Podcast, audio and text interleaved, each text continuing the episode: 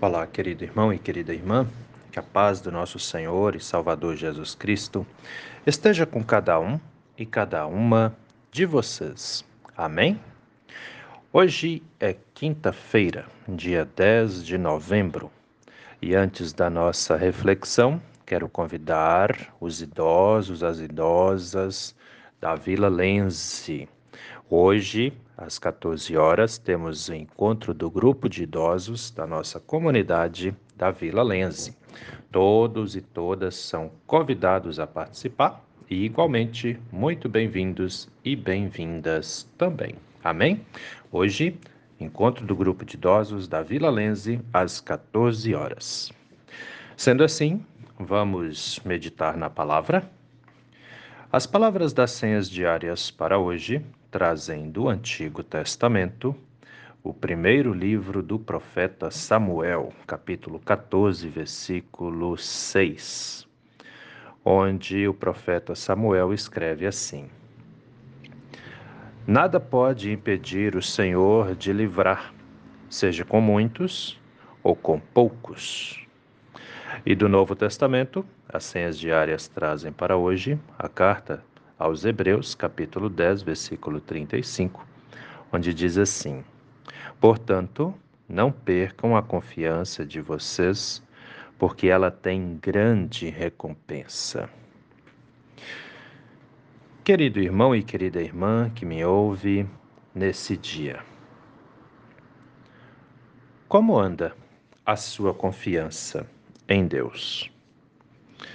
Como você age quando tem algo te preocupando, sendo você um homem de fé ou uma mulher de fé? Até que ponto as preocupações da vida, porque nós sabemos que a vida nos traz muitas preocupações, né?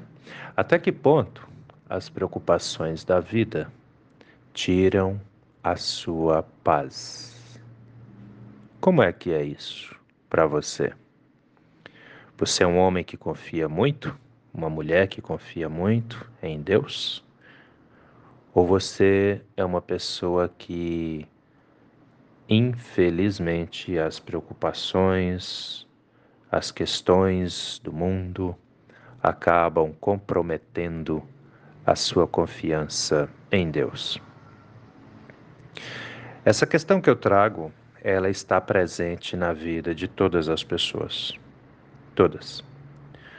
Mediante os problemas, as dificuldades, sempre vai ter aquelas que acreditam fielmente em Deus e encaram e resolvem, e vai ter aquelas que acreditam, mas não confiam o suficiente. E aí acabam sendo abaladas pelos problemas, né? A sua fé acaba sendo comprometida porque ela confia, mas não confia tanto assim. Como é que é para você? Em qual dos grupos você se encaixa? Né? Eu quero dizer para vocês que me ouvem: confiem sempre, com toda a sua força, com todo o seu entendimento. Entende? Ah, uma vez eu fui falar isso, teve uma pessoa que falou assim, mas pastor Gil, aí o senhor está falando que a gente tem que ter uma fé sobrenatural, né? Mas para para pensar, a fé é um negócio sobrenatural mesmo, não é? A gente confia em um ser que a gente nunca viu. E ele age em nossas vidas, nos abençoando, nos ajudando, sendo que somos pecadores. Se um negócio desse não é sobrenatural, o que, que é então? Já parou para pensar nisso? E o mais legal de tudo, a nossa confiança em Deus nunca foi em vão. Nunca foi em vão. As nossas orações sempre são ouvidas, os nossos pedidos são atendidos. Eles podem não ser atendidos da forma que a gente quer, né? Mas eles são do jeito que Deus planejou para as nossas vidas. Ou ainda eu poderia dizer, do jeito que Deus planejou as nossas vidas. Mas muitas vezes tem muitas pessoas que preferem é, se desviar dos caminhos do Senhor. E aí vem mais problema ainda do que se esperava. E muitas vezes tem pessoas que vão sempre culpar Deus pelas suas é, decisões erradas, né? Isso é um erro grande. Então, a sua confiança, a sua fé em Deus, ela é abalada pelos problemas, pelas dificuldades, pelas tribulações que a vida muitas vezes nos traz? Se ela não é, glória a Deus por isso. Se ela é, porque eu sei que tem muita gente crente que a fé é abalada pelos problemas também. Então, se é assim, precisamos então seguir exemplos de homens ou mulheres da Bíblia. Isso é muito importante muito importante. Eles nos mostram, deixaram para nós, né, registrado, como agir diante das dificuldades, diante dos problemas, diante das tribulações. A palavra do Antigo Testamento de hoje. Vamos lá, vamos para a Bíblia. Olha lá, primeiro livro do profeta Samuel, capítulo 14, versículo 6. Nada pode impedir o Senhor de livrar, seja com muitos, ou com poucos. Quem disse essa palavra não foi o profeta Samuel. Quem disse isso foi Jonatas. E quem era Jonatas? Jonatas era filho do rei Saul, na verdade, o filho mais velho do rei Saul. Ele eles estavam, né, o povo de Israel estava em guerra contra os filisteus, que era um povo vizinho lá na, na, na região ali da, de Canaã. Eles estavam em guerra e o, o rei Saul estava com todo o seu exército, aquele negócio todo ali acampado, né? Porque tinha isso, os inimigos acampavam numa distância um do outro e depois eles determinavam o dia que iam se enfrentar. Primeiro eram mandados mensageiros para tentar negociar a paz, quando não tinha como negociar a paz, então eles se enfrentavam.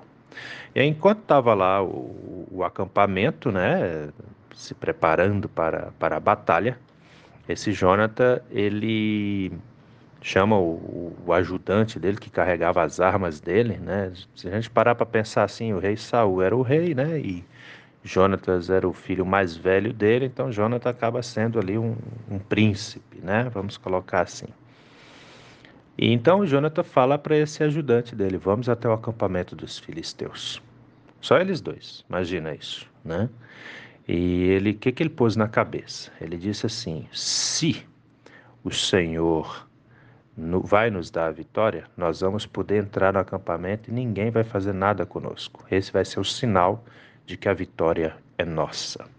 Olha só a fé de Jonathan. E o ajudante dele, fiel, né, soldado fiel, disse: Faça o que o senhor quiser, estou junto. Né? E aí os dois foram, se aproximaram lá do, do do acampamento inimigo, né, o acampamento filisteu. E aí os filisteus viram eles. E Jonathan falou o seguinte para o ajudante dele: Nós vamos deix nos deixar ser vistos. Se ao nos ver eles falarem, venham, venham para cá, venham, venham junto aqui, ele diz: Esse é o sinal de que Deus está conosco e vai nos dar vitória nessa guerra. E aí eles foram, e nisso os filisteus os avistaram, né? E os, o exército filisteu, na verdade não era o exército todo, naquele lugar ali tinha mais ou menos umas 20 pessoas só, uns 20 soldados. Era a guarnição, na verdade, né, os sentinelas ali. Ah, quando eles viram Jonathan e o, e o, ajudante dele, a Bíblia não traz o nome desse ajudante, ah, eles falaram: venham, venham para cá, se aproximem. E eles foram. E tinha uma, uma pedra imensa para subir, eles estavam escalando aquela pedra assim, engatinhando, e foram, né? Os filisteus poderiam ter matado o filho do rei, mas não mataram, não. Eles entraram na guarnição e atacaram aqueles homens ali e acabaram matando 20 homens ali na guerra, né? Então, assim, a guerra dos, dos hebreus, né, dos judeus contra os filisteus, onde apenas dois homens mataram 20 homens ali, na confiança de que Deus estaria com eles, né? Assim é conosco também, queridos. Nós não precisamos declarar guerra contra ninguém, mas vivemos em constante guerra contra os problemas da vida, as dificuldades, as tribulações. E Deus nos ajuda. Ele está conosco o tempo todo, nos ajudando, nos abençoando, nos dando forças, renovando nossas forças, né? Realizando os milagres da cura de que nós necessitamos, mas nós temos que ser como soldados aí, firmes na batalha, na vida, na luta, né? E aí vem a palavra do Novo Testamento de hoje, que é da carta aos Hebreus, capítulo 10, versículo 35. Nós acreditamos né, que foi Paulo que escreveu a carta aos Hebreus. E ele escreve assim: Portanto, não percam a confiança de vocês, porque ela tem grande recompensa. Né? Não perca a sua confiança. O que é a confiança aqui? A fé Acredite sempre que Deus está contigo e Ele está de fato te ajudando, te abençoando, te dando forças para você enfrentar as dificuldades, sejam elas quais forem. Amém? Pensa nisso com carinho, meu irmão. Pensa nisso com carinho, minha irmã, porque o Senhor é com você. Ele é com todos nós, porque nós somos amados, amadas, protegidos e protegidas por Ele também. Amém? Que Deus te abençoe hoje e sempre, em nome de Jesus. Vamos orar?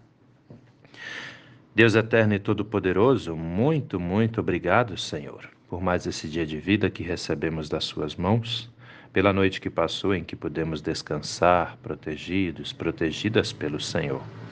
Meu Deus, nós te pedimos que de fato e verdade o Senhor aumente a nossa fé, aumente a nossa confiança, de modo que a nossa confiança no Senhor seja maior do que os nossos medos, seja maior do que as nossas preocupações, as nossas angústias diante das dificuldades, diante das tribulações que nós enfrentamos. Confiamos em Ti, Senhor, por isso te clamamos.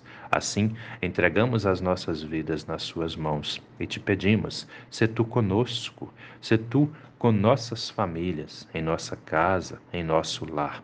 Abençoe os pais, as mães, os filhos, as filhas. Abençoe os casais, abençoe os idosos, os enfermos, pois todos e todas nós necessitamos da Sua presença, da Sua ajuda, da Sua graça. Fique conosco, Senhor, hoje e a cada instante de nossas vidas. É em nome do nosso Senhor e Salvador Jesus Cristo que te pedimos e desde já também te agradecemos, pois temos a plena certeza de que a nossa confiança no Senhor com certeza nos traz recompensa. Em nome de Jesus. Amém, Senhor. Querido irmão, querida irmã, que a bênção do Deus eterno e todo-poderoso, Pai, Filho e Espírito Santo, venha sobre você e permaneça com você, hoje e a cada novo dia de sua vida, em nome do nosso Senhor e Salvador Jesus Cristo. Amém. E até a próxima.